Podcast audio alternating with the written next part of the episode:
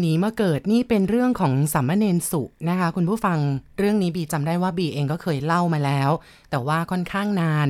เอาเป็นว่าจะขออนุญาตคุณผู้ฟังเล่าอีกรอบหนึ่งก็แล้วกันสำหรับใครที่อาจจะยังไม่เคยได้ฟังนะคะ ซึ่งก็จะได้ฟัง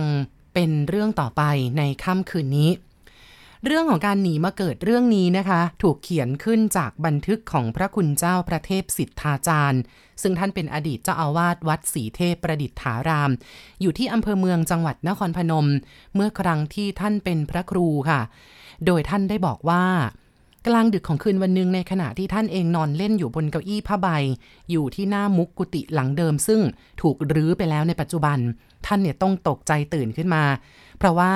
เมื่อท่านมองออกไปก็ปรากฏว่าเห็นร่างของอสุรกายตนหนึ่งนะคะ ยืนตระหง่านจ้องมองท่านอยู่ เมื่อท่านเห็นแบบนั้นค่ะ ท่านก็เลยลุกขึ้น เดินเข้าไปในกุฏิแล้วก็ปิดประตูซะ จากนั้นก็เดินเข้าห้องส่วนตัวไปไหว้พระสวดมนต์แล้วนั่งเจริญเมตตาภาวนา ต่อจากนั้นก็นั่งสมาธิ ทีนี้ในขณะนั้นเองนะคะ อสุรกายตนนั้นก็เดินเข้ามาหาท่าน ภายในห้องเลย ท่านก็เอ่ยถามอสุรกายตนนั้นขึ้นมาก่อนเลย ท่านถามว่าคุณเป็นใคร มาจากไหน มาทำอะไร มีธุระอะไรถึงมาพบฉัน อสุรกายตนนั้นตอบท่านมาว่า ผมเนี่ยเป็นยมทูตมาจากยมโลก มาเพื่อจะจับเอาคนที่หนีนรกมาเกิด หลวงปู่ท่านถามยมบาลยมทูตตนนี้นะคะว่า คนที่วัดนี้ที่หนีมาเกิดนี่เป็นใครกัน ยมทูตก็ตอบว่า คนที่วัดที่หนีนรกมาเกิดเนี่ยก็คือสัมมเนนสุ หลวงปู่จึงถามว่าอา้าว และสามเณรสุนี่มีอายุได้ 16 ปี บวชเป็นเนนได้สองปี แล้วจะหนีมาเกิดได้ยังไงกัน หนีมาเกิดได้สิพระคุณท่าน เพราะวันเวลาในโลกมนุษย์กับนรกมันแตกต่างกันมาก นี่ก็เพิ่งจะหนีมา ผมจึงได้ติดตามมา และยมบาลนนั้นก็ยังกล่าวหาว่าท่านเนี่ยบวชคนผิด ทีนี้หลวงปู่เลยถามกลับไปนะคะว่าตัวเองได้รับการแต่งตั้งเป็นอุปชาอย่างถูกต้องตามกฎหมายจากสมเด็จพระสังฆราช ให้บรรพชาแล้วก็ให้อุปสมบทแก่กุลบุตรได้ทั่วราชอาณาจักรยายท่านมากล่าวหาว่าฉันบวชผิดคนได้อย่างไร ยมทูตตอบทันที ผิดแน่นอน เพราะท่านบวชคนของผมที่หนีมาจากนรก ผมตามมาทันจะต้องนำตัวกลับไปเดี๋ยวนี้ ถ้าฉันผิดจริงตามที่กล่าวหาแล้วก็จงไปแจ้งนายอำเภอสิ ผมเป็นใหญ่กว่านายอำเภอ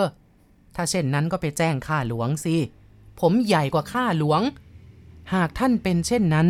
จงไปฟ้องสมเด็จพระสังฆราชเจ้าสิ ผมใหญ่กว่าสมเด็จพระสังฆราชเจ้า ถ้าเป็นอย่างนั้นก็ไปฟ้องพระเจ้าแผ่นดินสิ ผมเป็นใหญ่กว่าพระเจ้าแผ่นดิน เพราะผมเป็นยมทูตมาจากนรก ต้องการนำสัมมเนสุกลับไป ทั้งได้กล่าวต่อไปอีกนะคะว่า ท่านได้บวชคนผิด บวชคนโทษที่ไม่ได้รับอนุญาต ท่านเป็นอุปชา ก่อนจะบวชคนทำไมไม่สอบสวนให้แน่นอนซะก่อน หลวงปู่ก็ตอบไปทันทีว่าอ้าวก็เมื่อก่อนเขาเกิดมาเป็นคนแล้วเรื่องของคน ฉันก็เห็นเขายืนยันว่าเป็นคนแล้วฉันจึงบวชให้ เพราะฉันไม่ได้เป็นอุปชาในเมืองผีนี่ แล้วก็ได้ถามยมบาลไปว่า เมื่อคุณเห็นว่าเขาหนีมาเกิดแล้วจริง คุณมีหลักฐานอะไรมาแสดงให้เราดูบ้าง ก่อนที่คุณจะนำตัวสัมมเนนสุกลับไป หลวงปู่ได้เล่าต่อไปในบันทึกแบบนี้นะคะว่าเมื่อท่านถามหาหลักฐานเช่นนั้น ยมบาลก็เลยล้วงเอากระดาษสีเหลืองแผ่นหนึ่งออกมา จากนั้นก็สลัดกระดาษสองสามครั้ง ก็ปรากฏว่ามีรูปของสามเณรสุติดอยู่ในกระดาษสีเหลืองแผ่นนั้นค่ะ ยมบาลจึงชี้ให้ดูตำหนิ เป็นปานสีดำใต้คาง แล้วก็ที่รักแร้ทั้งสองข้าง เมื่อท่านได้เห็นตำหนิปานอันเป็นหลักฐานแล้ว หลวงปู่จึงพูดขอชีวิตสามเณรสุต่อยมทูตว่า ไหนๆเขาก็เกิดมาเป็นคน แล้วก็ได้บรรพชาเป็นสัมมเนนประพฤติพรหมจรรย์แล้ว ก็จงอนุญาตให้เขาอยู่ในเพศนี้ต่อไปเถอะ ยมทูตบอกว่า ถึงแม้ว่าท่านจะขอชีวิตสัมมเนนสุไว้ผมก็อนุญาตไม่ได้ เพราะสัมมเนนสุยังไม่สิ้นกรรม จะต้องเสวยวิบากกรรมชั่วที่ได้ทำเอาไว้ในอดีตอีกต่อไป จนกว่าจะหมดวิบากกรรมนั้น การที่ผมมาพบท่านครั้งนี้ก็เพื่อจะแจ้งให้ท่านทราบเท่านั้น หากผมจะนำตัวสัมมเนนสุไปตามอำนาจผม โดยไม่ต้องแจ้งให้ท่านทราบ ผมก็ทำได้ แต่ผมไม่ต้องทำแบบนั้น เพราะผมมีความเกรงใจท่าน เพราะฉะนั้นผมจึงต้องนำตัวสัมมเนนสุกลับไปเสวยวิบากกรรมชั่วต่อไปอย่างแน่นอน ยมทูตได้กล่าวกับหลวงปู่แบบนั้นนะคะ ทีนี้เมื่อยมทูตพูดแบบนั้นแล้วก็กราบลา จากนั้นก็หายตัวไป ทีนี้ในเวลาก่อนเพลนของคืนวันที่อสุรกาย หรือยมทูตปรากฏตัว ก็ได้พูดโต้ตอบกับหลวงปู่นั้น สามเณรเองก็รู้สึกไม่ค่อยสบายมาหลายวันค่ะ แต่แล้ววันนั้นก็นึกอยากจะฉันลูกกระท้อนเป็นอย่างยิ่ง จึงได้จัดหาลูกกระท้อนในวัดมาฉันกับน้ำปลาร้า รวมถึงเพื่อนสามเณรด้วยกัน ในขณะที่ฉันอยู่ก็รู้สึกว่าโอ้โหมันอร่อยมาก ฉันได้มากกว่าเพื่อนสามเณรด้วยกันทีนี้เมื่อถึงเวลากลางคืนประมาณตีสองรู้สึกปวดท้องอย่างแรง จึงรีบเข้าห้องน้ำ ปรากฏว่าท้องเดินรุนแรง ถ่ายท้องจนหมดเรี่ยวหมดแรงค่ะ ร้องครวญครางอยู่ภายในห้องพัก ก็พอดีว่าพระภิกษุปกครอง ซึ่งอยู่ห้องถัดไปเนี่ยตื่นขึ้นมา เข้ามารักษาพยาบาลก่อน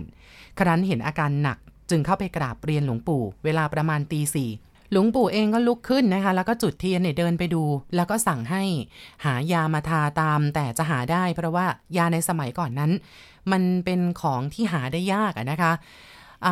จากนั้นหลวงปู่เนี่ยเอาเทียนส่องดูตามร่างกายของสัมมเนนผู้ที่ป่วย ปรากฏว่ามีปานสีดำเป็นจุดที่สังเกตได้อยู่ใต้คาง แล้วก็ใต้รักแร้ทั้งสองข้าง ซึ่งมันเป็นปานสีดำค่ะ ตรงตามที่ปรากฏในรูปภาพที่ยมทูตชี้ให้ดูในกระดาษสีเหลืองทุกอย่าง ส่วนสัมมเนนนั้นอาการก็ไม่ได้ดีขึ้นนะคะ มีแต่สุดลงสุดลงตามลำดับ จนกระทั่งตีห้าสัมมเนนสุก็มรณภาพ